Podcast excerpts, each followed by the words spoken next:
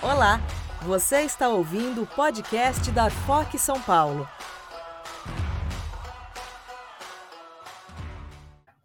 Boa noite para você que está se conectando aqui na FOC SP, nas nossas redes sociais, aqui no Facebook e no YouTube.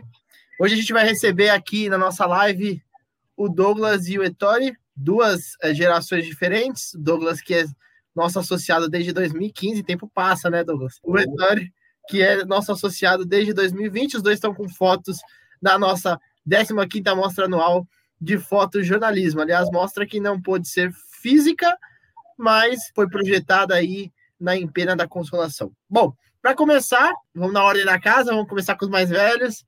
É, Douglas, tudo bem? Pode se apresentar, falar quem é o Douglas, para quem não te conhece. Olá, boa noite a todo mundo. Meu nome é Douglas Pingituro, eu sou natural de São Paulo, moro aqui na Alemanha já tem mais ou menos cinco anos, fotografo fotojornalismo desde 2014 e é isso. E você, Tony? Ah, então, é desde 2020 associado, né? Mas no fotojornalismo mesmo, acho que desde 2019, assim, bem, bem recente, bem novo. É, aquela tem aquele lapso, né? Até você tirar a carteirinha, você começar a produzir, né? Bom, então o tema de hoje na nossa live, né? A gente vai falar. Bom, primeira dúvida, vamos falar das duas fotos, as duas fotos que foram expostas. São países diferentes, culturas diferentes e situações diferentes, né? Eu vou pedir para o Levi para a gente começar com a foto do Douglas, se ele puder botar para a gente aqui. Essa foto que muito plástica, muito muito bem é, a luz, muito bem equilibrada. Douglas, como que, que aconteceu essa foto aí na Alemanha? Essa foto foi em novembro do ano passado, de 2020. Aqui estava tendo uma onda de protestos negacionistas chamadas Querdenken. Eles estão eles estão ganhando um, um, um, espaço muito grande. E esse foi um segundo protesto, porque um anterior, um anterior de, desse protesto eles tinham tentado invadir o Reichstag, que é o parlamento alemão, e aí foram impedidos, etc. Então esse foi meio que um segundo ato convocado nacional e eles estavam tentando passar barreiras com a polícia e etc. E a polícia começou a tacar água, jogar água neles porque estava frio, então eles começaram a jogar água para tentar ganhar na, na força, no cansaço. Mas foi um dia que eu, eu, na verdade, eu fiquei um pouco assustado porque eu não imaginava a resistência deles, o de pessoas que, estereótipo de pessoas que que estavam lá, como eram pessoas assim de, de, de, de idade avançada e estavam lá no meio e etc. E eles a todo momento gritavam essas palavras de ordem. E aí eu consegui fazer essa foto na hora que a polícia fez uma barreira e o canhão de água estava apontado para eles. E eles estavam assim eufóricos. Uma foto muito difícil, né? Porque o canhão ele pode acabar com seu equipamento, pode ensopar a lente e você perder perder o clique, né? Depois fica no pote de arroz algum, algum tempo. eu lembro que aqui em São Paulo a gente não, não fez tanto, né? Eu tive a oportunidade de fotografar é, ao lado do Douglas aí, aquela onda de protesto, 2014, 2015, que foi bem forte, movimento passe livre. A gente chegou, né? Chegou a ter um, um ou dois é, atos que usaram canhão de água, mas foi muito raro aqui em São Paulo. Teve, e... eu acho que antes um pouco de eu sair daí, eles estavam usando um pouco mais, né? Vou pedir pro Levi, vamos dar uma olhadinha na foto do Ettore, que foi uma foto que também. Engraçado que o Douglas ele comentou dessa surpresa, e eu soube desse ato também que você fez essa foto. Foi uma surpresa, né, Ettore? Não se esperava esse confronto, não se esperava essa situação toda. Foi uma. Nossa, bem pouco. É, a gente estava na Paulista, estava muito, muito calmo a situação, tudo. Eu acho que quem estava lá, quando começou a descer, pensou: ah, vai chegar ali embaixo e vai acabar, né? Mas quando chegou no Carrefour, aí eu acho que pegou fogo mesmo, literalmente. Mas foi escorreria. E para vocês, nessa situação, assim, é... algumas situações a gente vai preparado, algumas situações não.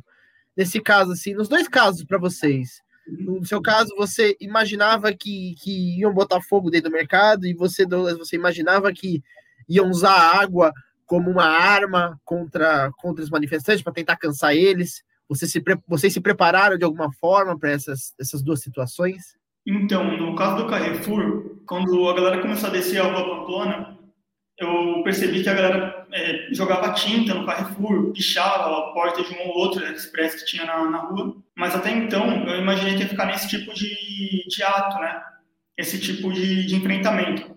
Quando chegou no Carrefour grande mesmo, daquele shopping, até imaginei que fosse atacar alguma coisa, mas eles entrando no mercado, como eles entraram e a maneira que eles entraram, que foi só como represária mesmo, não teve aquele lance de saque que a gente falou, eles entraram só para passar uma mensagem. Eu acho que ali elas, ninguém esperava, para ser bem sincero. A gente não, não tinha uma noção de que estava tão, tão na garganta, né, esse, esse grito. E você, Douglas, como que foi aquela situação da água? É... Você esperava? É, na verdade eu não, eu não esperava, porque eu não esperava que ia ser uma a quantidade de gente que aparecer numa, numa quarta-feira, quinta-feira, assim. E foi um dos atos que teve, se eu não me engano, foram como 30, 35 mil pessoas. E aí eu também sempre vou um pouco mais, mais eu sempre fico com o pé atrás quando eu vou nesses atos da extrema direita, porque você sempre, talvez, as pessoas te olhem de uma outra maneira e o fato de você ser imigrante é, sempre pesa. Né? Então eu normalmente eu sempre, quando tem um ato assim, eu sempre tento me, me preparar psicologicamente, tentar me concentrar ao máximo, porque a gente sabe que se a gente às vezes fecha um olho, você pode tomar um, uma pressão de um outro lado, etc. Acho que esse, esse tema de pressão, essa situação que a gente tem visto nos protestos ultimamente, é, não, não é só na Europa, né? No Brasil, a gente tem alguns casos de colegas que estão passando por agressões e atos dos dois lados, direita e esquerda, mas eu até queria conversar com o Antônio um pouquinho mais, porque foi novo isso, eu imagino para você, foi essa esse tipo de, de confronto, você ou você já chegou a pegar esses enfrentamentos em 2019 até 2020? Então, em 2019 eu cheguei a pegar. Em 2018 eu até fui com uma câmera, mas não era fotojornalista. Eu tava só querendo entender, assim, já procurando aprender o que fazer, sabe? Em 2019 teve até uns confrontos que eu acabei tomando um tiro de bala de borracha na perna. O policial mirou em mim, eu não estava nem no meio da treta, eu estava atravessando a Paulista quando tomei o tiro na perna. Aí eu percebi assim um pouco mais da malícia do que era, né? Que não é só você chegar, fazer foto disso, daquilo. Tem toda uma malícia de polícia, manifestante, e sei lá, wake up call, né? Que eles falam. Você, opa, aconteceu alguma coisa, então fiz alguma coisa de errado. Mas já, já tinha pego esse tipo de enfrentamento já antes, em 2019 principalmente. É bem interessante como em 2019, né, no Passo Livre, para 2020 teve um certo aumento da violência, parece. Né? Parece que os dois lados começaram a ficar um pouco mais inflamados tanto da direita aqui, você é, é fotógrafo ou é da imprensa que você passa. Se você não vê algum tipo de carinho dos manifestantes, aí você pensa que tem alguma coisa errada, né? Você sempre escuta alguma coisa. E até é engraçado quando a gente compara, a gente sempre tem essa situação de, de, de, pensar. Porque 2014, 2015, 2013, houve uma escalada de protestos no Brasil, né? A polícia começou a usar novas táticas, novas técnicas e táticas que já eram usadas aí na Europa, por exemplo. Você sentiu essa diferença, Douglas? Você já veio, já veio calejado do Brasil, já veio, não, tô acostumado, já apanhei da tropa do braço. Como que foi? Ah, eu acho que eu acho que no Brasil é mais difícil você ter resistência, porque existem algumas, alguns métodos de contenção que a polícia aqui tem, que no Brasil, que aqui não tem no caso, né? Que no Brasil tem por exemplo, bala de borracha. Aqui eles não utilizam bala de borracha, aqui é a força bruta, a força do corpo. Então, o que vai acontecer é alguém passar por cima de você, possivelmente, ou você vai tomar um burro, alguma coisa assim. Mas eu acho que, por exemplo, às vezes eu falo, pô, aqui a galera resiste mais, aqui a galera vai para cima, mas aqui é no corpo a corpo, né? Dificilmente eles utilizam bomba ou algo do tipo. E, e, é diferente, então, esse posicionamento, esse, o ângulo que você tem que ter, você não pode estar mais perto, porque a gente tem essa situação que a gente fala muito da, do posicionamento, né? Às vezes tem, tem colegas que estão mais perto da ação, tem colegas que já preferem trabalhar mais com a tele. Nesse caso aí na Alemanha, tem um, tem um beabá, ficar mais longe, trabalhar de tele, ou não? Também varia de caso a caso? Não, varia de caso a caso eu gosto muito de ficar no meio, assim, né, para pegar as maiores coisas. A única coisa que é a mesma é que se você fica do lado da polícia, a probabilidade de você tomar pedrada e garrafada é grande.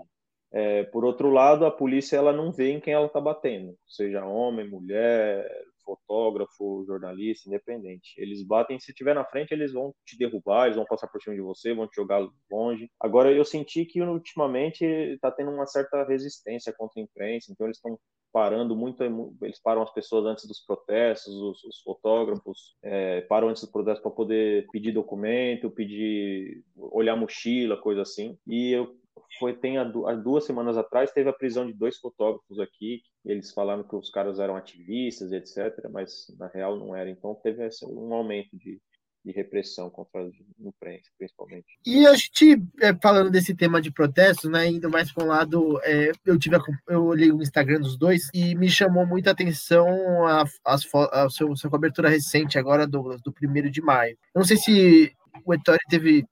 Não teve muita coisa em São Paulo, né, de primeiro de maio, se eu não me engano, eu acho que foi bem fraco. Então, São Paulo que teve forte no primeiro de maio foi dos bolsonaristas, né? Ah, é verdade, os bolsonaristas. Vocês dois estavam cobrindo, assim. Não sei se você tá, você estava cobrindo, né? Tá, então, para você, assim, como que eu queria fazer esse contraponto porque o primeiro de maio na, na Alemanha é muito forte, é muito forte, é uma questão é clássica, é tradicional. Como que tá cobrindo esse primeiro de maio, Douglas? E te estendo, estendo pro Vettori, como que tá num protesto diferente, num protesto que é de uma outra posição, porque normalmente os protestos, quando se tem no primeiro de maio, é a classe operária, são, são os, os sindicatos que reúnem os, os, trabalhadores. Isso é uma, uma coisa clássica, histórica de todo mundo. Como que foi essa visão para você, Tony? Vamos começar com o Douglas, depois com o Tony. Bom, o primeiro de maio aqui ele é meio cultural, né? Então a cultura é você tem o, o, a demonstração da esquerda e normalmente tem confronto com a polícia porque a polícia que vem para o primeiro de maio não é a polícia de Berlim. É claro que tem a polícia de Berlim, mas eles mandam normalmente vir policiais do sul, de Stuttgart ou de, de Munique, alguma coisa assim. Então é uma coisa meio sem responsabilidade e os policiais que vêm, vêm para isso. É meio que vem 5 mil policiais de fora só para poder fazer essa segurança. É, eles fecham um bairro, que eu chamo bairro de Kreuzberg, eles fecham esse bairro e, na verdade, quando a polícia não entra nesse bairro no dia 1 de maio.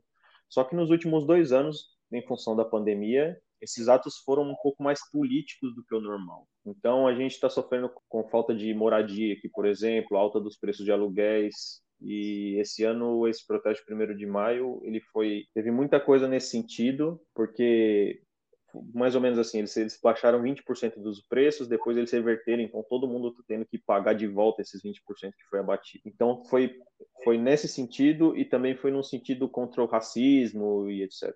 Então, esse, esse ano, dos, dos, cinco anos que eu tô aqui, esse ano foi um ano mais forte, assim, eu acho, que só perdeu para Hamburgo, na minha, das coisas que eu participei, né? E, pô, foi pesado, foi, foi muita briga, Te, teve momentos que os comandos da polícia ficaram como isolados, eles tiveram que parar de tacar garrafa, por exemplo, para a polícia sair, senão eles iam machucar a polícia. Então, esse ano foi, foi pesado. Assim. Mas que interessante, eles têm essa, essa noção, assim, de, ah, vamos, vamos deixar a polícia, vamos recuar um pouco para dar mais espaço para a polícia, como se fosse realmente uma briga na porrada. É, eles, é, tipo, eu, eles seguram um pouco, porque imagina assim, ó, você tem dois policiais no meio de uma multidão, eles têm que parar, porque senão. E, e eles agem em comandos, vem um comando e vem um comando defendendo o outro, defendendo o outro. O problema é que a hora que estoura, os comandos abrem e aí ficam policiais isolados, eles não têm muita tática, vamos dizer assim.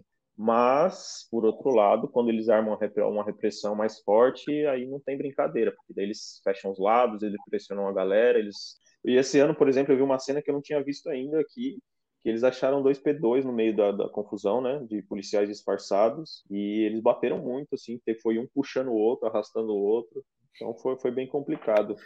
Isso era Além muito normal, eu acho. Um problema, um problema tipo de nazismo dentro da polícia e etc. É, é, e isso, isso na cultura do alemão, eles são. O antifascismo é muito. É, o alemão ele, ele gosta muito de falar, né, de, do que se passaram na Segunda Guerra e mostrar o exemplo de que não seguir, né? E eu imagino como isso deve ser uma, uma gasolina, assim, nessas manifestações, né? É, mas eu vou te dizer que tá ganhando, isso está ganhando uma força bem grande, assim. Não, não sei o motivo, mas o AFD, por exemplo, que é o partido de extrema direita, voltou para o parlamento depois de depois da Segunda Guerra, conseguiu voltar agora e é assustador, né? Porque e aí é igual aí é igual no Brasil a questão de, de a polícia bate mais na esquerda e menos na direita, é a mesma coisa, a pressão é diferente. E você, Tony? Como foi seu primeiro de maio? Diferente, penso.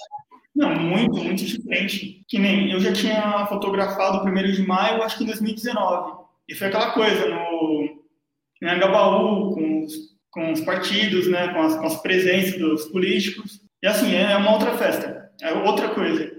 Agora, você pensa, 1 de maio, dia, dia, do trabalho, uma pauta da galera do, do Bolsonaro. Assim, eu já pensei logo de cara, aí, ou isso vai dar, vai dar merda, né? Tipo, vai ter enfrentamento, ou vai virar um grande circo. E acabou que foi um grande circo a Paulista. É, você chega eles estavam marcados para 9 horas da manhã, e quando você chega lá, você, você vê um rolê de família, né? Assim, a família inteira dando uma voltinha com, com o cachorro, com a criança, com a avó, todo mundo sem máscara, no meio de uma pandemia, de um país que sofre muito, né, com a, com a Covid. Você toma, assim, é, é um outro susto que você toma. E sobre, que nem a polícia, se fosse uma pauta de esquerda, teria que nem teve na, naquela grande quantidade, no mesmo, no mesmo dia, o mesmo primeiro de maio, na Praça da Sé, que eram, vai, 12, 26, vai, 26 manifestantes mesmo, e uns 50 policiais. Aí chega na Paulista, você vê umas quatro quarteirões né, bem lotados, e de repente tem duas, três viaturas. Você fica assim entendendo um pouco mais como funciona, né, o, a política do Brasil, com quem tem o poder, quem eles gostam que que fala alguma coisa. Foi assim um, um choque cultural bem grande, para ser bem sincero, na real. E é, é, muito legal a gente entender esses, é, ver essa diferença entre Alemanha e Brasil e ver que ao mesmo tempo tem coisas muito parecidas, né? Pautas muito parecidas num país da Europa, no, com o país do Brasil. E Douglas, você acha que essa, essa experiência aí de 2014, 2015 te ajudou um pouquinho aí na Alemanha? Ou casa nova, tudo novo, é igual jogador de futebol? Tem que vestir a camisa e mostrar o trabalho pro professor tudo de novo. Não, não, me ajudou bastante. Até porque no Brasil eu tive bons professores, né? É, tipo, ah, no, é, é, o que eu te falei, assim, no Brasil é diferente, a gente passa por muita coisa todo dia. Se você sai na rua para fazer pauta, você passa por todos os tipos de situações, assim, você pode ser que passe num dia, né? Aqui é um pouco limitado várias coisas, então, mas essa experiência que eu tive aí, com certeza me ajudou demais o fato de, de, a gente conseguir sempre trabalhar. Aqui eu trabalho muitas vezes sozinho, porque é muito difícil você entrar assim no meio do, de repórteres alemães, etc., manter amizade e tal. E aí no Brasil a gente trabalhava mais junto, a gente meio que cuidava um do outro, a gente sempre tava um de olho no outro ao mesmo tempo que estava trabalhando. Então, pô, eu tive que, quando eu cheguei, eu tive que usar um, ficar um pouco de lado, tentando entrar aos poucos, saber como é que era a repressão primeiro, para poder ir chegando. Então, eu fiquei com uns dois atos assim que eu fiquei um pouco mais distante. Mas daí com o tempo vai passando, você vai você vai acostumando para saber, sabendo como funciona, de vez em quando você passa uns riscos ou não, aí faz parte. Você, Tony, voltou do Rio Grande do Sul também, veio para São Paulo, Casa Nova, de novo, né? Vida nova. É de novo, né? Que eu passei um é. tempo e vindo, né? Basicamente, que assim, eu fazia faculdade, né? Universidade Federal, aí depois eu me mandei, fiquei um tempo no Canadá, depois eu voltei para o Brasil loucura. Eu não adaptei em lugar nenhum. Acabei ficando em São Paulo e deu certo. Mas é, é bem diferente, assim. Tipo, acho que essa, esse primeiro contato né, com o jornalismo, você pega assim, ainda mais por aqui, você pega a câmera, você não sabe direito o que fazer, com quem conversar, aí demora algumas pautas. Mas aqui em São Paulo a galera é bem receptiva, sabe? Tipo, todo mundo, é, todo mundo trata bem, conversa bem. É, é, legal, tipo, a galera por aqui deu, deu bem bom, assim, pelo menos na, comigo, sabe? É isso que o Douglas falou, assim, é uma situação, também já, já passei por isso. É de chegar num país novo mesmo, você ter que se enturmar, você tem que entender, às vezes as pessoas no país te olham, tipo, ah, lá, tá vindo brasileiro que vai roubar meu emprego, e é bem, e às vezes tem esse, esse anseio por parte dos, dos, jornalistas, mas eu acho que também aqui me lembra muito a situação de 2015, 2014, quando você, o primeiro, a dispersão da polícia, né, jogavam bomba, acontecia assim, um corria para o outro, um corria para o lado, e no final, quando você olhava, sempre os fotojornalistas estavam andando junto, um cuidando das costas do, dos outros. E eu acho que deve ser difícil, né, Douglas? É, começar assim trabalhar sozinho. Eu, eu nunca tive essa experiência de trabalhar sozinho, porque sempre quando eu tive é, que participar é, de enfrentamentos, já tive uns enfrentamentos fora do Brasil, é, é, diferente. Por mais que você tenha com o colega, um acaba se ajudando. É, eu não sei se com o tempo isso mudou aí para você na Alemanha? Agora já, tá mais, já é diferente? Agora, agora é mais tranquilo, posso dizer assim, mas é, é, de, é mais de boa trabalhar. Mas, pô, quando você chega, você não sabe idioma, e, por exemplo, a polícia dificilmente vai falar inglês com você. A polícia, normalmente, se ele, se ele quiser, ele vai falar. Se não quiser, ele vai falar alemão. E se você que entenda, e é isso. E aí você tem... Eu, por exemplo, aqui eu sempre, sempre passei por umas coisas de... Você sempre é estrangeiro, né? Você sempre é estrangeiro, você não é daqui, você não está no seu lugar. Então, você sempre vai com o pé atrás, você sempre demora um pouco para avançar, você sempre pensa duas vezes para fazer qualquer coisa, porque você está sujeito a acontecer muita coisa. Você não quer se envolver em confusão, né, no final das contas. Então, até você entender o que acontece, até você entender como trabalha e etc., vai um tempo. Mas hoje, por exemplo, hoje eu já desenrolo mais, hoje ah, tem muito fotógrafo ativista aqui de mídia independente que eu já tô, a gente já, já se conversa mais, a gente já se conversa nos protestos, a gente já se procura mais nos protestos para saber se está tudo bem ou não. É, então você vai você vai criando alguns laços assim com, com a galera do, do, do jornalismo que, que, ajuda. E no caso aí a gente brinca aqui, aqui em São Paulo, nos protestos de São Paulo, que toda confusão se começa com uma garrafa de Heineken. Era sempre quando estava a linha, voava uma garrafa e BUM! Aí na Alemanha, se começa com uma garrafa de Heineken também? Ou uma. Conversa com o que tiver na mão. Se tiver garrafa, se tiver pedra, vai. Aquele start inicial. Se você já não, se você não nos segue no Facebook, tá no YouTube, entra lá www.facebook.com/arfocsp, deixa seu like, se inscreve. Se você tiver com dúvida de como se associar à FOC, você pode é, entrar no nossos, nos nossos canais oficiais arfocsp.org.br. Vamos voltar então a falar de protesto, né? Mas antes, nesse meio tempo do protesto, a gente está com uma pandemia acontecendo. Como que está sendo a sua cobertura de pandemia, Vitória? Cara, é, agora eu dei uma, uma acalmada, né? Mas para respirar, para tomar um fôlego. Porque aqui foi bem intenso, está sendo tudo muito intenso. A gente não tem uma, uma, uma semana, uma semana e meia que não tem alguma notícia pesada vindo por trás. Quando você pensa que está ok da pandemia, acontece algo que é sobre política que influencia na pandemia. Aí quando você vai ver, acaba virando um, um ciclo vicioso, né? Como agora mesmo a gente está sem nem chegar ao IFA da China, e então começa um monte de coisa a borbulhar e você fica pensando, cara, o que eu faço agora de novo? Assim, qual que vai ser o, qual que é o rumo que isso vai tomar? É bem, bem eu acho que o que define o Brasil nisso é intenso, intensidade, porque não para. E nessa intensidade você fez essa foto que foi para a exposição, que foi um momento de relaxamento, foi. de medidas restritivas. E como, como que foi esse dia? Você, você saiu para procurar retratar essa, essa volta? Você caiu no Ibirapuera? Como que, como que você chegou nessa foto? Né, então, cara, é assim, eu costumo observar muito as tendências fotográficas, o que os outros fotógrafos estão fazendo, não só no Brasil, mas também como lá fora. E eu lembro que teve muitas fotos, assim, fotos muito marcantes, se eu não me engano, em Londres, de fotógrafos da P e da FP. Não vou me recordar qual fotógrafo foi. E que ele tirou as fotos desses círculos nos parques lá de Londres. Aí eu fiquei pensando, cara, ideia muito boa, assim, nesse primeiro respiro da pandemia. Se eu achar algum lugar aqui no Brasil que tenha, dá para brincar, né? Dá para ter alguma coisa. No caso, como não tem o drone, eu fiquei quebrando a cabeça. Como que eu consigo pegar esse respiro sem aquela coisa de subir o drone e fazer uma por cima.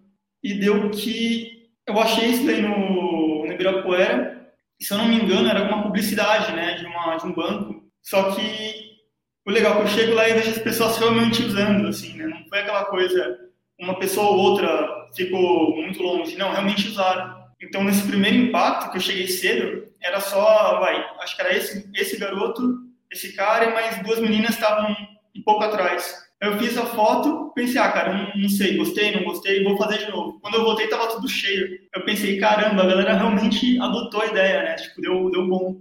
Foi, assim, foi legal. Fazer essa, uma pauta de respiro foi bem, bem interessante. Falando de respiro, eu, ti, eu tive a oportunidade de estar tá aí na Alemanha em abril, abril? Março, março, quando começou também, ali tava estourando, eu eu voltei de Berlim no, no, último, de Frankfurt, no último voo antes da Alemanha entrar no lockdown. De lá para cá mudou muita coisa também na Alemanha, né, Douglas? Como que tá a sua cobertura de Covid aí? Pô, cara, eu vou te dizer assim, ó. Lockdown, lockdown, lockdown, aqui não tem. É, eu, eu cobri no, no, nos primeiros meses, eu cobri mais. Agora eu também estou cobrindo mais essa questão de, dos protestos, porque os protestos estão, assim, é muito protesto dos negacionistas e o protesto da galera de esquerda. Mas assim, tipo, aqui a gente não teve um surto ainda que a, a, imprensa alemã também segura muita coisa, a gente não fica sabendo de muita coisa, né? eles, eles gostam de esconder bastante coisa. É, mas então não, eu não tenho gerado muito material a não ser sobre essa, essa ascensão da, da, da direita e da esquerda e no meio da política. Fiz alguma coisa quando fechou a primeira vez, em março, abril, maio também fiz alguma coisa. Aqui também teve os supermercados que ficaram, teve um quando começou essa coisa de lockdown, acabou papel higiênico, acabou as coisas na de, de... Eu lembro, eu lembro muito disso. Eu lembro, eu tava andando aí na, tava andando em Alexandre-Platz, eu vi o cara com uma máscara de papel higiênico com pasta. É. E eu lembro que, eu, conversando com o pessoal, o pessoal tava contando que eles achavam que se eles passassem pasta de dente com papel higiênico, eles não iam contrair o Covid. E começou naquela época, também teve aquela coisa de falta de máscara, né? Teve, teve um surto bem grande com isso. Teve, teve falta de máscara, aí teve que essa falta. Quando começou essa coisa, que a galera foi pro, pro supermercado e começou a comprar coisa, comprar coisa, estocar coisa em casa, tinha gente que tava esperando o apocalipse.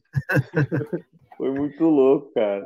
Tipo, de você chegar literalmente no mercado, não ter macarrão, não ter arroz, não ter, ter nada. Eu até fiz uma foto, fui também fiz uma foto das prateleiras vazias, assim, era bizarro, cara, como acontecia. Aí depois a galera viu que não era o apocalipse, aí relaxou.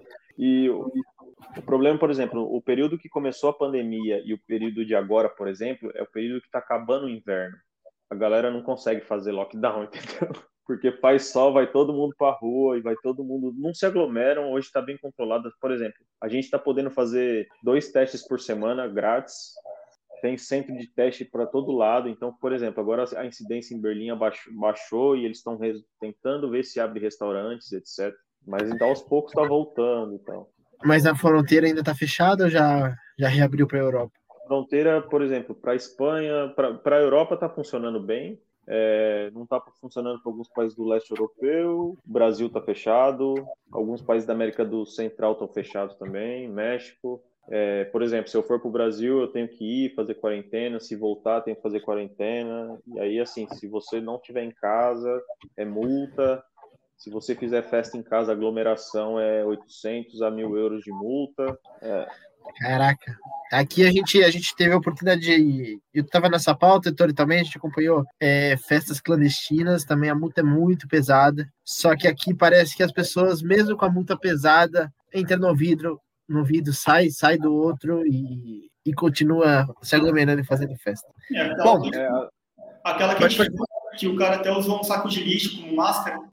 Essa, eu já. Bom, teve uma outra que teve uma. que eles usaram um balde de cerveja como máscara, enfim. É, é muita coisa, e é, é, essa, essa cobertura, eu acho que durante a pandemia te, te faz, te ensina muita coisa, né? Te leva a, um, a uma reflexão, te leva a entender muita, muita coisa. É, bom, eu queria, eu queria até comparar e perguntar para o Douglas, e aí o, Antônio, se quiser fazer uma comparação, também fica à vontade.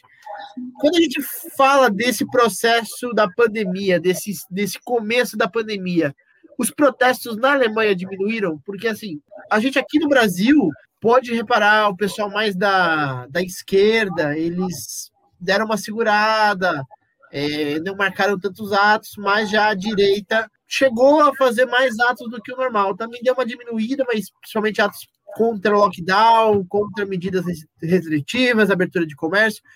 Teve isso na Alemanha também? Deu uma diminuída no protesto ou seguiu o calendário, assim, normalmente dos atos grandes que tem no ano? Diminuiu bastante os atos. Eles eles estavam fazendo bastante atos de bicicleta, porque já que não podia ficar aglomerado, então eles resolviam andar de bicicleta pela cidade. Então faziam vários giros, etc. Agora chegou um momento quando a, começou a apertar as regras do lockdown, assim, teve o, o, muito protesto negacionista. E aí, em, em contrapartida, começou a ter alguns processos de desocupação de residências antifascistas e de esquerda. Então, meio que os negacionistas estavam fazendo protestos e a galera da esquerda que estavam sendo despejada das, das casas aqui estavam tendo que se preocupar com esse tipo de guerra, né? Que o Estado estava tirando eles de casa, etc. Então, acho que umas duas vezes aconteceu uma desocupação aqui, uma integração de posse no mesmo dia de um ato negacionista. Então, os antifas tiveram que e defender a, a, ocupação e não puderam ir fazer uma contra-manifestação contra os negacionistas. Então, isso fez com que esse ato dos, negacionistas crescessem muito. E eles, como eles não, para eles não tem regra e não tem lockdown, é 30, 40, 50 mil pessoas toda vez, tudo junto. Eu lembro que aqui em São Paulo no primeiro momento começou a se falar de carreata, se fazia carreatas contra o governo do estado e depois as pessoas foram para a rua. Você acompanhou todo esse processo, Tori, nesse, nesses atos, ou você escalonou entre um ato ou outro, um tema ou outro, uma situação ou outra, ou você estava ali cobrindo rotineiramente esses atos? Então, no, no, começo do ano passado, eu acabei sofrendo um pouco de ameaça, né, dos bolsonaristas. Vieram até com as minhas fotos no celular deles, né? Eu fiquei, assim, uns três, quatro meses meio assim que só em gata da, da esquerda, né? Aí, mais pro final do ano, eu acabei voltando para as carreatas da direita, também fazer as e fazer as duas pautas ao mesmo tempo. Só que você vai, né, meio que se esquivando. Show. Vamos chegando agora nas partes das perguntas. Vamos a primeira pergunta, Dário. Dário que assim como eu migrou para o vídeo, hoje o Dário atende uma TV alemã aqui no Brasil e além de outros, outros clientes. Dário pergunta, Doug, tudo bem? Fala um pouco da logística das agências aí da Alemanha. Já se enturmou com algumas em termos de retorno financeiro. É, como andam as coisas por aí? Ainda compensa fotografar correndo esses riscos todos e receber alguns euros no final do mês? É, fala um pouco do mercado daí pra gente, please. Abração. Darião, Dário parceiro de rua, né? Tudo bem? Aí, é, bom, cara, eu tô fazendo. Assim, quando rola fazer um freelancer é bom. Quando rola fazer freelancer, tipo, dá pra você se virar bem, etc. Dá até pra quando recebe um dinheiro bom, dá pra fazer uns investimentos e tal. O problema é para você conseguir entrar nesse, nesse mercado, assim, tem que ser algumas coisas muito específicas, ou então você fazer a galera que trabalha com um pouco mais de, de histórias e etc. Um pouco um, um, trabalho mais longo. Agora, por hard news é hard news, né? É 50-50, é a mesma coisa de agência aí, é aqui. Você vai vender as fotos, às vezes, quando você vê relatório, vem, vem foto de 2 dólares e etc. É basicamente a mesma coisa, não muda muito, não. Vale a pena se você fizer freelancer, vale muito a pena. Eles usam muito banco de imagens assim também, tipo, com relação a jornais. Só quando é alguma coisa muito importante, eles, eles, eles usam algumas coisas de fora. É basicamente isso. E eu tô, traba tô trabalhando não, né? Eu tô contribuindo para um coletivo de esquerda que eles têm um, eles, eles fazem todas as documentações, eles, eles documentam as uh, eles têm um arquivo aqui de fotos de Berlim desde os anos 80 até agora. Então tem documentação do, do primeiro ato antifascista, do primeiro ato de 1 de maio, algumas ocupações que existiam hoje que não existem mais. E é bem legal o acervo deles. E e eu tô, agora estou colaborando junto com eles, etc. Então, de vez em quando rola um freelancer ou outro, mas é basicamente assim. Bom, aqui uma pergunta, Levi. A pergunta é do Rubens Cavalari. É, a gente faz depois, tá? O do Rubens está lá no começo, ele botou bem no começo da live. É, eu vou ler aqui, até que o Levi acha. É possível ser imparcial nesses conflitos? Vou começar com o Ettore e depois estenda a pergunta, aí sim, aqui na tela, estenda a pergunta ao Douglas. Cara, ser imparcial é possível, mas você precisa de treino. É, você conseguir, assim, dif diferenciar o que você está fotografando do, do, do, você fotógrafo, né? Então, você acaba engolindo muita coisa, você só dá um joinha para a pessoa, você ouve várias groselhas e fica, oh, não, beleza. Só que é, é mais questão, assim, de, de segurança mesmo do que realmente, assim, tá no meio de lá, né? Você tem que ter essa segurança, tem que ter essa imparcialidade. Para o jornalismo, é essencial, assim, é o que eu sempre ouvi.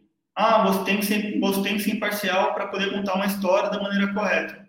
Então, é o que eu comentei mesmo, você precisa de muito treino para conseguir manter essa imparcialidade, ou você acaba deslizando e, e acaba entrando numa sinuca, né? Cada um te joga para um lado e no final você perde tudo, você não consegue manter a mesma história, não consegue se manter na história. O que eu acho que é o mais perigoso atualmente, que tá tudo muito louco.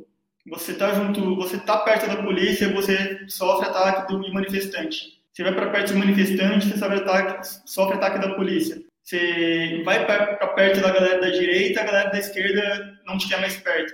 Mesma coisa para a galera da, da esquerda. Você se veste com uma roupa diferente, assim, que nem vai num ato bolsonarista com uma camiseta vermelha, acabou para você, né? Você não consegue nem fazer mais foto, nem trabalhar, nem ser parcial ou imparcial, porque não tem o que fazer. É bem assim, estudando mesmo para entender o que cada movimento quer passar, qual é a, a pauta de cada movimento, para poder entender a história e conseguir contar aquela história. Não é só chegar na pauta e fotografando, tem que ter na cabeça o que está acontecendo mesmo. E você, Douglas? Eu acho que a gente é imparcial até o segundo ponto, assim, porque às vezes, às vezes a gente vê umas situações que você tem que ser frio para fotografar, mas eu acho que aí você já deixa de ser. Você não tem como não ser imparcial. Você tem que, não sei. Igual, por exemplo, se você vê. É a velha história do Abutre. É, mas é que, por exemplo, cara, a polícia passa e dá um tapa na cara de uma, de uma mulher, assim, derruba a mulher, igual já aconteceu algumas vezes. É, e você tem que ser você só tem que fazer a foto e mas é difícil por dentro é difícil você ser imparcial eu acho que você sempre puxa para o lado para aquilo que contra aquilo que te deixa indignado né? Próxima pergunta é da Sandra Vaz. Como fica o emocional no meio do caos? Consegue desligar depois de terminada? Essa pergunta é muito boa. A dose de adrenalina depois de uma manifestação. Como que é para você Douglas? E depois eu, eu demoro eu demoro para dormir viu eu demoro para dormir.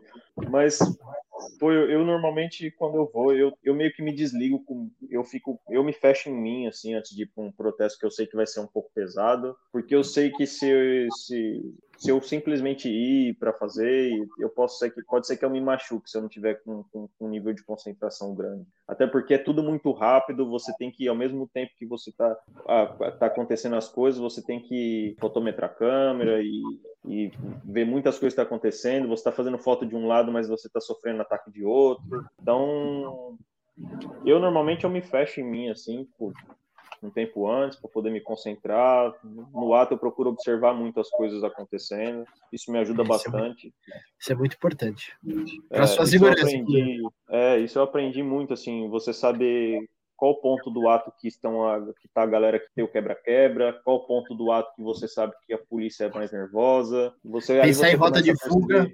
Rota de fuga. Quando não tem rota de fuga, você só tem que simplesmente se tentar se proteger de alguma maneira. Então eu, eu faço isso e me ajuda bastante, porque também já aconteceu de, de lógico, você vai, você faz, mas existem atos que você fala, ó, hoje acho que não tá para eu ir para ali pro meio não, porque você tá com a cabeça em outro lugar. Então quando eu tô assim, eu nem vou.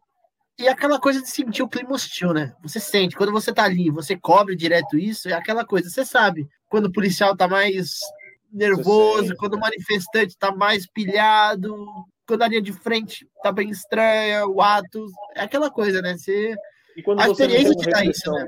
E quando você não tem uma repressão em cima de você, talvez é mais fácil lidar. Mas se você tiver, assim, por exemplo, num ato que as pessoas já não gostam da imprensa, e aí você já tem que lidar com essa situação, aí você tem que lidar com a polícia, que a polícia, tipo, ela sempre vai deixar um braço para você. isso é um fato. Então, é, eu acho que é isso. E você, Tony, deu, deu tempo de, de, de começar a sentir essa adrenalina depois da bomba, o cheiro quando você chega em casa, né, Douglas? Você chega em casa com aquele cheiro de, de gás lacrimogênio. Ah, não dói, já... né? não Nariz, a rinite foi embora porque já tomou tanto gás que já abriu, não tem mais problema de, de rinite. E aí, Tony? Deu tempo já para sentir nesses dois anos aí de jornalismo em São Paulo? Ah, bastante. Tem uma, tem umas aí que eu acho que até foi meio engraçada comigo, que a pauta não tava dando nada, tava tudo parado. Eu falei, ah, quer saber? Vou passar a foto. Aí eu sentei assim, perto do, assim, de frente pro MASP, né? Abri o notebook, fui passar a foto, estoura uma bomba no meu pé que o cara chutou e veio pra cima de mim. Aí você já guarda e você fala, beleza, começou, né? Então, é, é assim, é muito, muito rápido o que acontece tudo. Você fica, tipo, a adrenalina sobe muito, e nem se comentou, né? Você chega em casa até conseguir dormir, demora um pouco, né? Aí, sei lá, tem gente que faz chá, toma um banho, melhor coisa. Que nem essa do, do Carrefour mesmo. Do momento que a galera chegou no Carrefour, tacou duas, três pedras pro, e começou a quebrar tudo invadir o Carrefour, eu tenho na câmera, foi uns 30 segundos, eu acho. Se não, nem isso. Então, sei lá, é, é tá preparado para tudo mesmo. É realmente chegar antes do ato, observar, procurar a rota de fuga, ver onde está cada grupo, onde está cada grupo de polícia também, né? Que é, que é, muito mais importante também. Sei lá, e seguindo. E é aquela coisa também de você entender o tipo do, do grupamento de polícia que está ali, se você tem um polícia mais sem escudo, polícia só de colete amarelo, você tem um pelotão já de choque, que às vezes o tratamento é um pouquinho mais enérgico. Aí varia muito, né? Eu acho que a, a questão de tempo, acho para quem está começando a fazer, querer cobrir esse tipo de ato, eu acho que a experiência te traz essa situação, né? Você começa a entender mais, você começa a entender que, que tudo acontece muito rápido. Às vezes, quer ver, quanto, quanto tempo durou esse quebra-pau dentro do Carrefour? dentro do Carrefour, cara, se eu não me engano, não chegou nem a 15 minutos. Muito rápido, né? Foi muito, muito rápido. E você não tinha tempo de pensar lá dentro, porque entrou todo mundo, entrou todos os jornalistas, todos os fotógrafos, cinegrafistas, tinha gente fazendo compra ainda. Cara, tinha gente fazendo compra? Tinha, tinha gente fazendo compra. Aí você chega lá, tá uma senhorinha com um carrinho cheio de compra e a galera passando por cima, jogando as coisas no chão e a senhorinha lá parada, sem entender o que estava acontecendo. Foi bem, bem insano, muito rápido, muito, muito intenso, frenético. E o resultado e... de ver a foto depois na capa? Não, assim, eu tava com, eu tava com uma 6D para fazer essa foto, né? E a 6D já não tem aquele, aquele autofoco que a galera bota fé. É porque você nunca fotografou de 5D Mark II, né? Fala aí, Du. Meu Deus. Aí eu lembro que eu, eu vi assim o que aconteceu, né? Eu vi a cena, eu pensei, tá, eu acho que eu fotografei. Eu peguei a câmera, abri e falei, tá, fotografei. Agora vamos, bora ver o foco. Eu cliquei que eu fui um foco eu quase corri para o setor que tinha champanhe para estourar um para agradecer. é sempre isso, né? Fotógrafo quer fotografar em dois, um quatro, depois quando eu fico com medo do foco, e aí? É a pergunta de sempre. E aí, tem foco?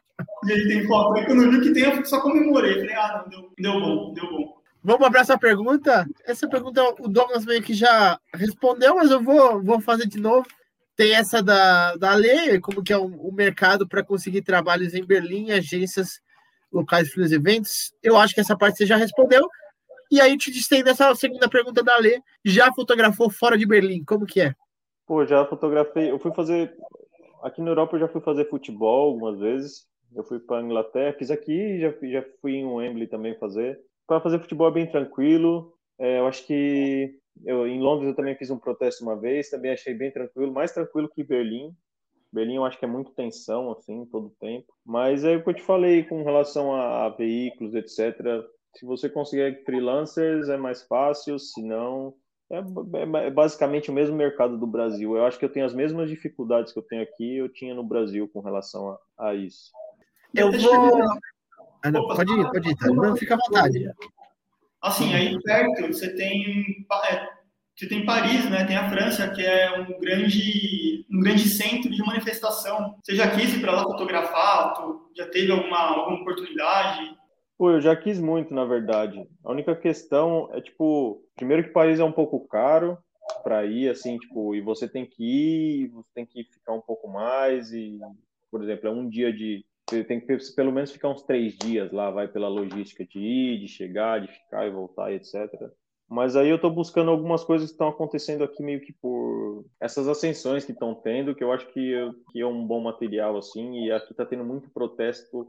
Não são os mesmos protestos igual lá, porque lá as pessoas são. Lá, lá é cultural, né? O protesto na França é cultural, assim. Mas eu tenho vontade, quem sabe um, uma hora ir para lá, vou esperar essa Eles gostam de queimar, eles gostam de queimar tudo. Queimar Peugeot. Queimar a polícia, etc. Né? É, nada acontece, nem Peugeot pegando fogo. Bom, outra pergunta também, o Douglas, é, antes da pergunta da Vanessa, tem a pergunta do Paulo Lopes, o Douglas também já respondeu ela de outras formas, aquela malemolência brasileira faz diferença na hora de se virar nas pautas? Sempre.